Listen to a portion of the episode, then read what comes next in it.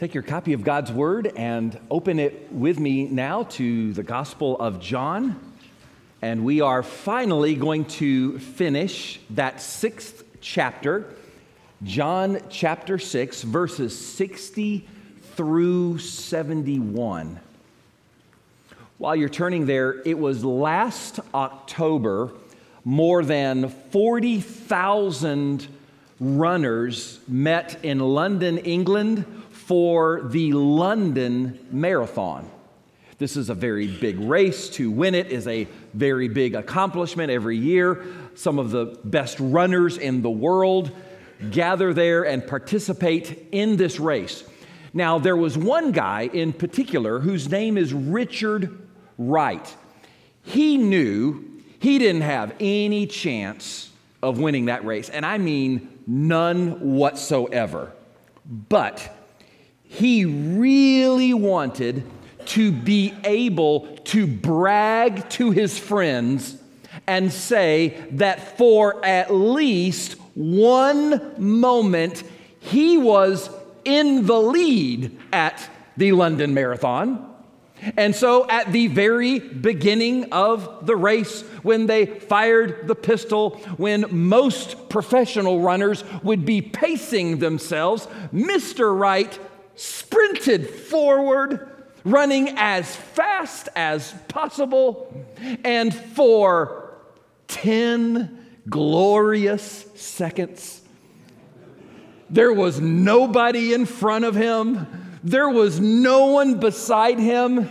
And 10 seconds into that race, he realized that he was in the lead and he raised his arms and began to celebrate. And of course, just like that, all of the other runners quickly passed him by and left him far behind. But here he is after the race celebrating his great accomplishment. You know, there are a lot of people like Richard Wright in the Christian life. They begin the race. They start to follow Christ, and they start so strong. And in the beginning, it looks like they are winning. But then, before long, something happens. They fall out. They disappear. No one knows why. I can't think of anything that breaks my heart more as a pastor than seeing someone who began in the Christian life, someone who started the race but then dropped out and did not finish. And I don't know about you, but I don't want to be known personally as someone who started strong. I want to be known as someone who finished well. It's interesting, John chapter 6 starts off with one of the greatest miracles Jesus performed. That is followed by one of the greatest teachings Jesus ever delivered. And so when we get to the end of this chapter, we just assume there's going to be this great, big, massive altar call, and thousands of people are going to come to Jesus, right? Wrong. Not only is that not what happened, that's the exact opposite of what happened. It is in the beginning of John chapter 6 that thousands and thousands of people were following him. But by the time we get to the end of the chapter, most of them have turned away, and only a faithful few remain. So, this morning, as we study these last few verses of John chapter 6, there are three things I want to point out in the text that I believe we need to learn and remember if we want to be faithful to the finish. First of all, we need to see and understand the offensiveness of the gospel. The offensiveness of the gospel. Look at verse 60. Therefore, many of his disciples, when they heard this, said, this is a hard saying. Who can understand it? Now, notice John refers to his disciples. Uh, that word disciple literally means follower. Sometimes in the Gospels, the word disciple does not refer to someone who is an actual born again follower of Christ. Sometimes that word disciple means someone who's following Jesus, but they're following Jesus because they're really following the crowd. Don't assume that these disciples are actually saved people. These disciples heard Jesus speak and they said, This is a hard saying. Now, what hard saying are they referring to? Maybe what Jesus said in the verses before, what we studied last week how you must eat my flesh and drink my blood to have eternal life. Maybe that was it. Maybe the hard saying refers to the entire passage and the entire teaching in John chapter 6, because there are a lot of hard things in this passage. But they ask that question who can understand it? It literally in the Greek says, who can hear it? Many translations say, who can accept it? Because the issue here is not that they were unable to understand, the issue is that they were unwilling to believe. The problem, the real problem, was not the hardness of the sermon, the problem was the hardness of their hearts. Look at verse 61. When Jesus knew in himself, now remember that statement. When Jesus knew in himself that his disciples complained about this, he said to them, Does this offend you? Does this offend you? That Greek word is skandalon. Guess what we get from that? The word scandal. What Jesus said to them was scandalous, it was offensive. I can personally count at least a dozen things that Jesus said in this passage that would have been scandalous, that would have been offensive to them. For example, he claimed to have come down from heaven. He referred to himself as the I am. He said the only work that God will accept is that you believe in him.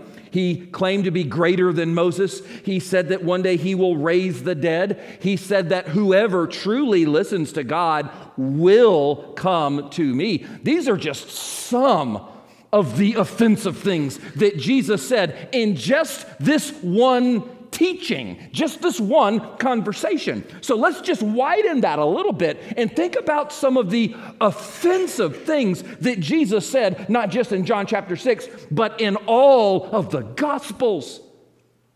He said, I am the way, the truth, and the life, and no one comes to the Father but by me.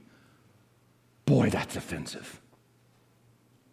He said that it is easier for a camel to pass through the eye of a needle than for a rich man to enter heaven. Wow, that is offensive. He said, You're better off cutting off your right hand or plucking out your right eye rather than your entire body going to hell. Oh, that's offensive. Jesus said in Matthew's gospel that in the beginning, God created us male and female. In other words, two genders. I don't know if that was offensive in the first century, but that is certainly offensive to many people in the 21st century, isn't it? Jesus said that. He defined marriage as a union between a man and a woman. He called sex outside of that adultery, fornication. He said that he came to set a man against his father and a woman against her mother. He said, Whoever saves his life will lose it, and whoever loses his life for my sake will save it. He called the businessmen in the temple a den of thieves. He called the Pharisees whitewashed tombs. He told the religious leaders that they were children of the devil. He said that in order to enter heaven, you must be born again. Do you realize all of those statements at some point have been considered deeply offensive. So, ladies and gentlemen, uh, if you look at all of the teachings of Jesus and if you consider all of the claims that he made and all of the things that he said, there is a 100% chance that you will be offended at some point. I promise you, no matter who you are, where you're from, what your politics, what your culture, at some point you're going to come upon something that Jesus said that in your flesh you do not like. And when that happens, in that moment, you can decide to do one of two things. You can either surrender your opinions and adjust your thinking, or you can reject Christ completely. There are no other options. Now, here's the big question. Here's the question maybe some people are asking right here this morning why in the world would I do that? When I read some offensive thing that Jesus said, if I'm offended by that, why should I believe Jesus anyway? Why should I change my thinking in order to line up with what Jesus says? Why should I do that? Well, he tells us in the very next verse. Look at verse 62. What then if you should see the Son of Man ascend where he was before? Jesus is pointing to his ascension, which will take place after he died and rose again. Why does he mention the ascension at this point? Because a few verses earlier, he just referred to his death. And if Jesus ascends back to heaven, that means that Jesus will have risen from the dead. And if Jesus died and rose again, that means he is everything that he claimed to be if Jesus died and rose again, that means that all of his claims are true, even if they are offensive to this world, even when they are unpopular. If Jesus died and rose again, you really don't have the option of picking and choosing which of his sayings and which of his teachings you will accept, because if Jesus died and rose again, that means Jesus is Lord and his word is the last word on every subject. Now, that's why Jesus can say what he says in verse 63 It is the Spirit who gives life, the flesh profits nothing. The words that I speak to you are spirit and they are life. Notice, the flesh profits nothing. In other words, Jesus says to them, if all I'm giving you are truths that you could figure out on your own, if all I'm giving you are conclusions that you could reach by yourself using your own logic and using your own reason, what good would that be? That's not what you need. It's like Jesus is saying, hey, you've already got plenty of schools to choose from. You've got plenty of teachers to choose from. You've got plenty of philosophers to choose from. You don't need another one. What you need is a word from God. What you need are words that impart life to those who hear and believe, and that's exactly what we have in Jesus. Words that reach the Spirit and words that impart life. Look at verse 64. But there are some of you who do not believe.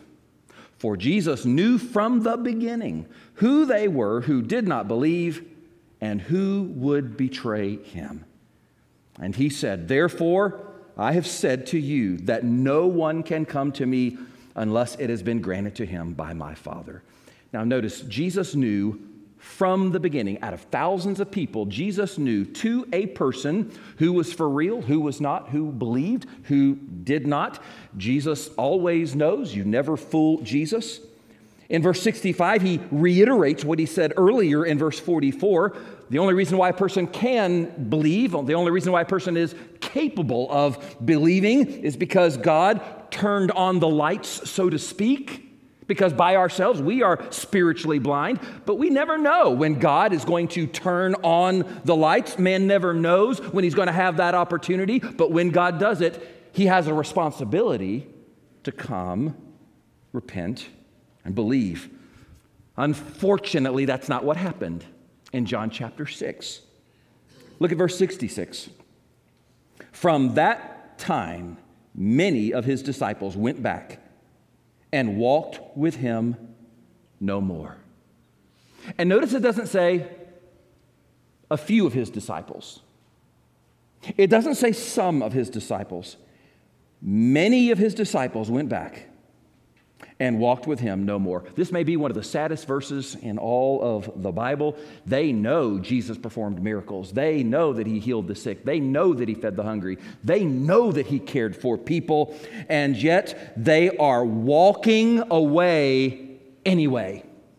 And remember, these are the same people who, in the beginning of the chapter, wanted to make Jesus king. These are the same people who earlier in the chapter followed him all the way to the other side of the Sea of Galilee. Now, a lot of people would call that dedication. But here at the end of the chapter, they said, That's it, no more. That is as far as we are willing to go with Jesus. So let me ask you a question Is there anything that God could say? Is there anything that God could do? Is there anything that God could even allow in your life that would cause you to say, That's it, no more, I'm done? Because if the answer is yes, if there is anything at all, you know what? It's just a matter of time. At that point, it's not a question of if, it's a question of when. And here's the thing these folks in John chapter 6, they did not have to leave Jesus. You know what they could have done? They could have kept listening. They could have waited. They could have kept following. They could have brought their questions to Jesus. They didn't come to Jesus with their questions. Remember, it says Jesus knew in himself that they were offended. You could do, by the way, if you're like them, what they did not do, and that is bring your doubts to Jesus. They could have said, Oh, Jesus, we've seen the miracles you perform, we've heard the way you teach, and we know there is no one like you, but we are really struggling with this teaching or that teaching. And don't you just know Jesus would have met them there and gently led them with grace but that's not what happened. They left Jesus because they were offended by Jesus. Yes, the gospel is offensive. Many of the people heard the words of Jesus in John chapter 6, and they were offended and they left. The question is, what about you? If you're going to be faithful to the finish, you must come to grips with the fact that the gospel is offensive. We see the offensiveness of the gospel, but then we also see in this passage the blessedness of following Christ. This is one of the most tragic passages in the Bible, but you know what? It's also one of the most encouraging passages in the Bible as well. Look at verse 67. Then Jesus said to the twelve, Do you also want to go away? You know, sometimes we have this idea that faithful preaching will always grow a church. Do you realize that sometimes faithful preaching will actually shrink a church? Jesus has been teaching and preaching faithfully, but now the crowd has shrunk. There are only a few left. And can you imagine the pain that Jesus must have felt? These sound like the words of a broken-hearted man. I can imagine Jesus looking at the disciples, each one of them in the eye, and asking that question Peter, how about you? John? Andrew? The question Jesus asks is actually worded in such a way in the Greek that it assumes a negative response. In other words, it's like Jesus was saying, Matthew, you don't plan on staying with me, do you? You see, Jesus does not desire any unwilling followers, and he's practically inviting them to leave. But here's their answer. Look at verse 68. But Simon Peter answered him, Lord, to whom shall we go? You have the words of eternal life. We know that many times in the Gospels, Peter opened his mouth wide and put his foot inside of it, right? But let's give him a little bit of credit this time. This time, Peter stepped up to the plate and hit a home run. And you can start with the fact that he called Jesus Lord. Once you've established the fact that Jesus is Lord, everything else falls into place. But Peter then asked that question To whom shall we go? You have the words of eternal life. Peter, in this moment, is choosing to trust Christ more than his human understanding. He's saying, Jesus, there are so many things that I don't get. There's so many things I don't understand, but I'm staying with you. We're staying with you because there is no one who can instruct us the way you do. There's no one who can guide us or encourage us. There's no one else who speaks the kind of words which, if you hear them, lead to eternal life. And Peter understood something that we had better understand as well. There's nowhere else to go because no one offers what Jesus is offering. I love what Ray Stedman said about this years ago. It's a long quote, but it's worth it. Talking about what we have in Christ and where else would we go to find these things. Ray Stedman said this In Christ, we have a love that cannot be fathomed, a life that can never die, a righteousness that can never be tarnished, a peace that can never be understood, a rest that can never be disturbed, a joy that can never be diminished, a hope that can never be disappointed a glory that can never be clouded, a light that can never be darkened, a happiness that can never be interrupted, a strength that can never be enfeebled, a purity that can never be defiled, a beauty that can never be marred, a wisdom that can never be baffled, and resources that can never be exhausted. Christian brother, Christian sister, I ask you this question where else will we go to find all of that? Where else? Who else can satisfy the deepest longings of the heart? Who else can answer the greatest questions of the heart? Where else shall we go? Shall we go to worldly pleasures seeking these things? Shall we go to human achievements seeking these things? Is there some school to which we would go? Is there some teacher, some philosopher? Is there anything, any place, anywhere? Where shall we go? Only Jesus. Only Jesus. Peter continues in verse 69 Also, we have come to believe and know that you are the Christ, the Son of the living God. He said Jesus is the Christ, meaning the anointed one, the Messiah, the one who fulfilled all of the prophecies and all of the scriptures, the one who fulfilled all of the promises of God. He said, You are the Son of the living God. You are everlasting. You are eternal. You are creator. And Peter understood that what he was saying about Jesus, he could only say about Jesus, that none of this could be said about anyone else. And I want you to notice in this verse the order in this statement. He said, We have come to believe and know that you are the Christ, the Son of the living God. It's very easy to miss this particular detail, but notice this what began as faith, we have come to believe, led to certainty and know. Many times we try to reverse this order. We want to know something, and then when we know it, we believe it. But then Peter said, No, first we believed, and now we know. You see what's happening here? God rewards faith with assurance. God rewards faith with assurance. And it's like Peter saying, Yes, Jesus, we've had our doubts. And we know Peter's not finished doubting, is he?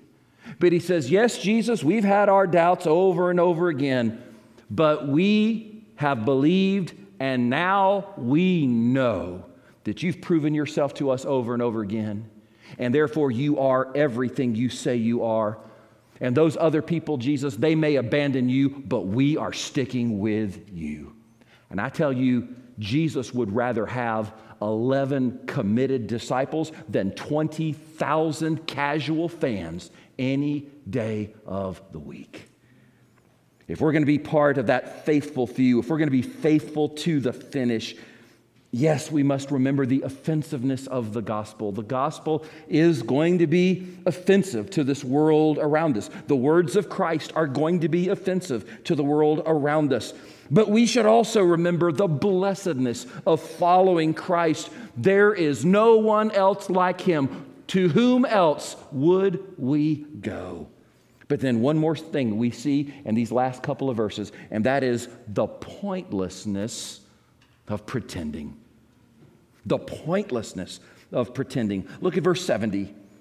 Jesus answered them, Did I not choose you, the twelve, and one of you is a devil? He spoke of Judas Iscariot, the son of Simon, for it was he who would betray him, being one of the twelve. You know what Jesus is doing here? He's correcting one word in Peter's declaration.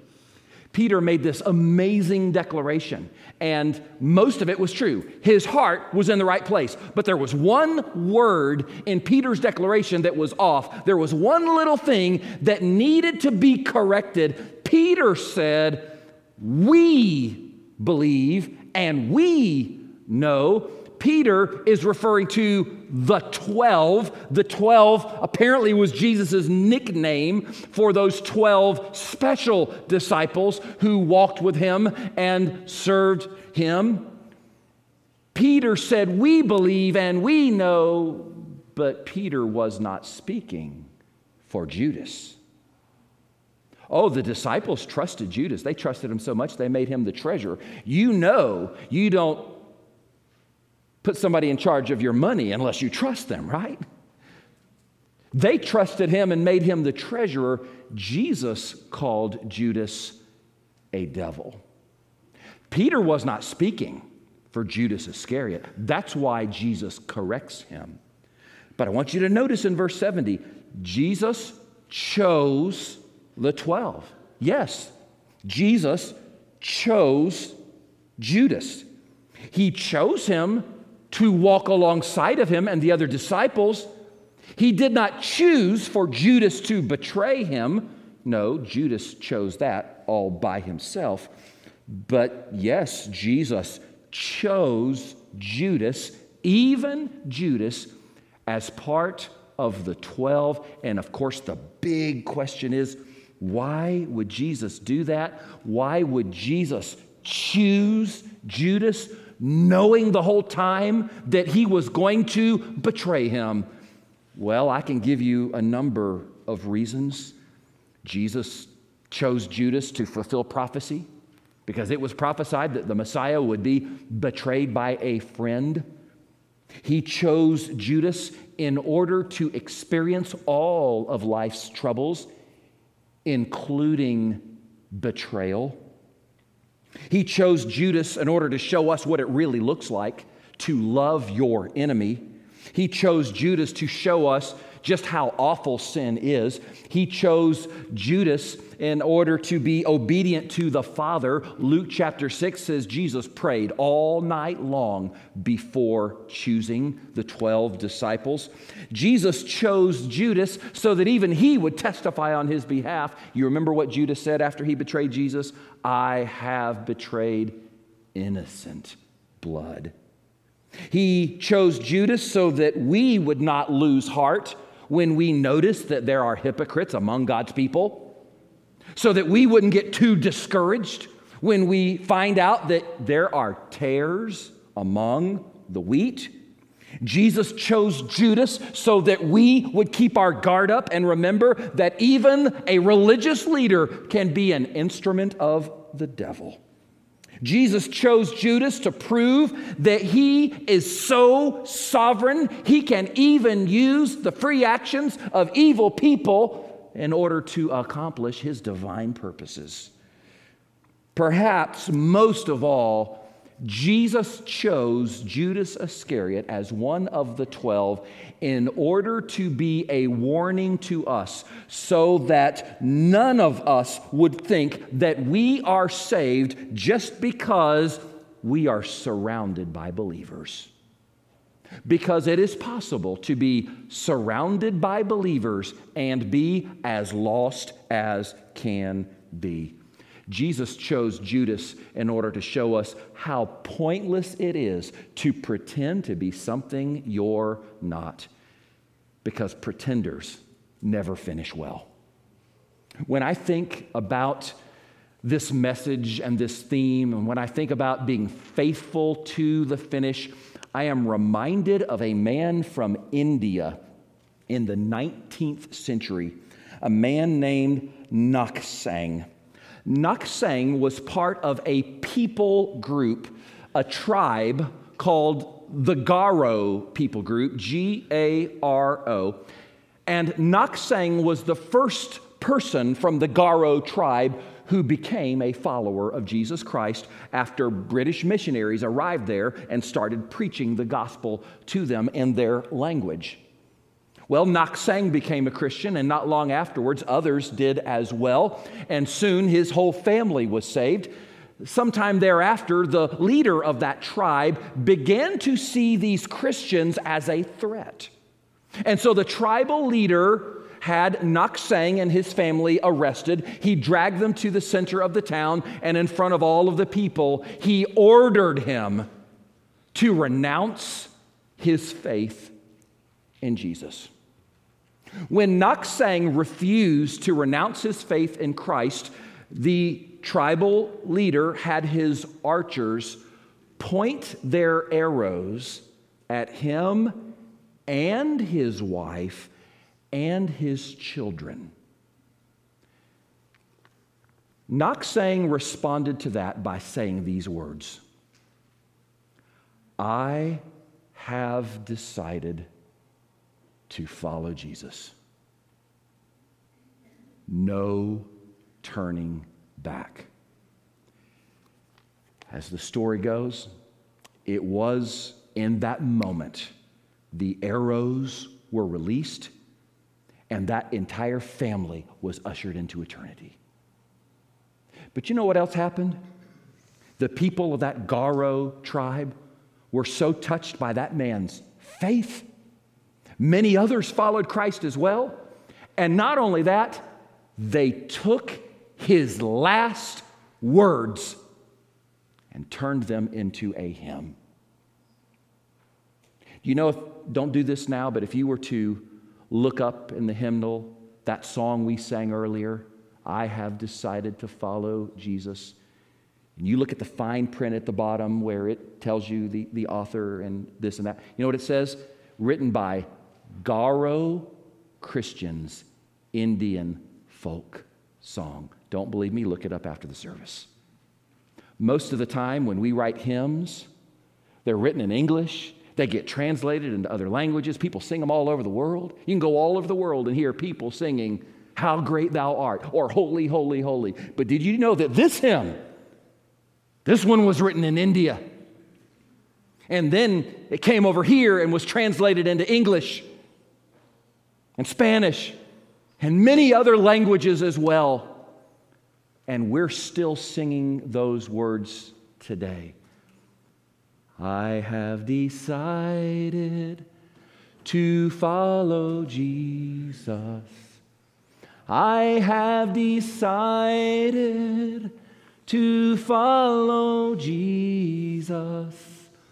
I have decided to follow Jesus. No turning back, no turning back.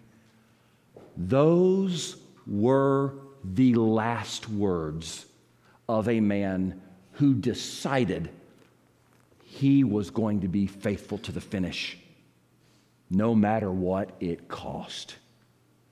And so I close by just asking you that question How about you? Will that be your decision today as well? Would you join me as we pray?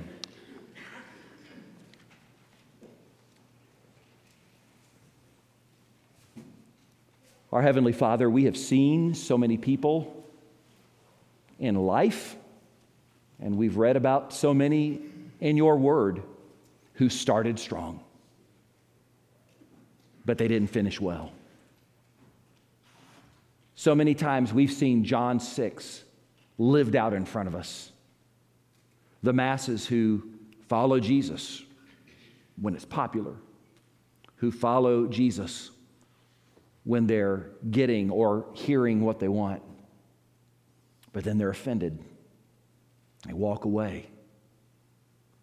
God, we want it to be said of us that we not only started out strong, but that we finished well. We want it to be said of us that we were faithful to you, faithful to the gospel, to the very end, faithful to the finish. Father, I pray for those who perhaps are here this morning who are listening to my voice, whether in this room or for some online, who perhaps need to take that very first step of faith because we cannot enter, we cannot finish the race well if we have not first entered the race. And for some, that might mean taking that very first step of faith and saying, I will follow Jesus no matter what, even when I'm offended, even when I read things in God's word that in my flesh I don't like, I will follow Jesus. God, maybe there's some who need to take that step for the very first time and follow Jesus as Savior and Lord of their lives. Would you speak to their hearts as only you can do right now? that this would be that moment of surrender in which they turn away from their sin and turn in repentance and in faith to Christ. Help all of us, oh God, to take what we have read, to take this to heart, to apply it to our lives, that we would, in fact, finish well. And we'll give you the thanks in Jesus' name. As God's people are still praying for just a moment with heads bowed and eyes closed, anybody here that would say, I need to enter the race, so to speak. I need to take that first step of faith in following Jesus as Savior and as Lord. Never done that, but I understand that I need to. The Bible uh, says that we're separated from God by our sin. And there's nothing we can do on our own to save ourselves. No amount of obedience, no amount of, of, of almsgiving, no amount of service, nothing we can do to, to reach heaven on our own, but for that reason, Jesus came down to us. He came from heaven to earth, and He lived the life we should have lived, and then He died the death we should have died. He took our place, He did that for us. And He offers that to us now as a gift that can either be accepted or rejected.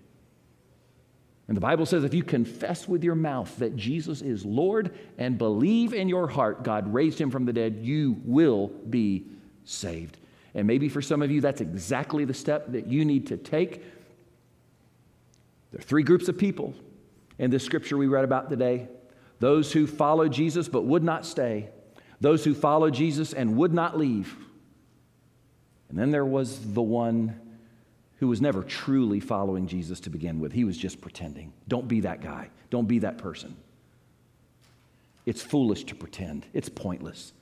Maybe this morning you need to sincerely, for the first time from the bottom of your heart, say, Yes, I will follow Jesus. I still have my questions, but I'm bringing them to Jesus and I'm going to follow him. Anybody today that would say, That's me, that's where I am, that's the step that I need to take right now, this very moment.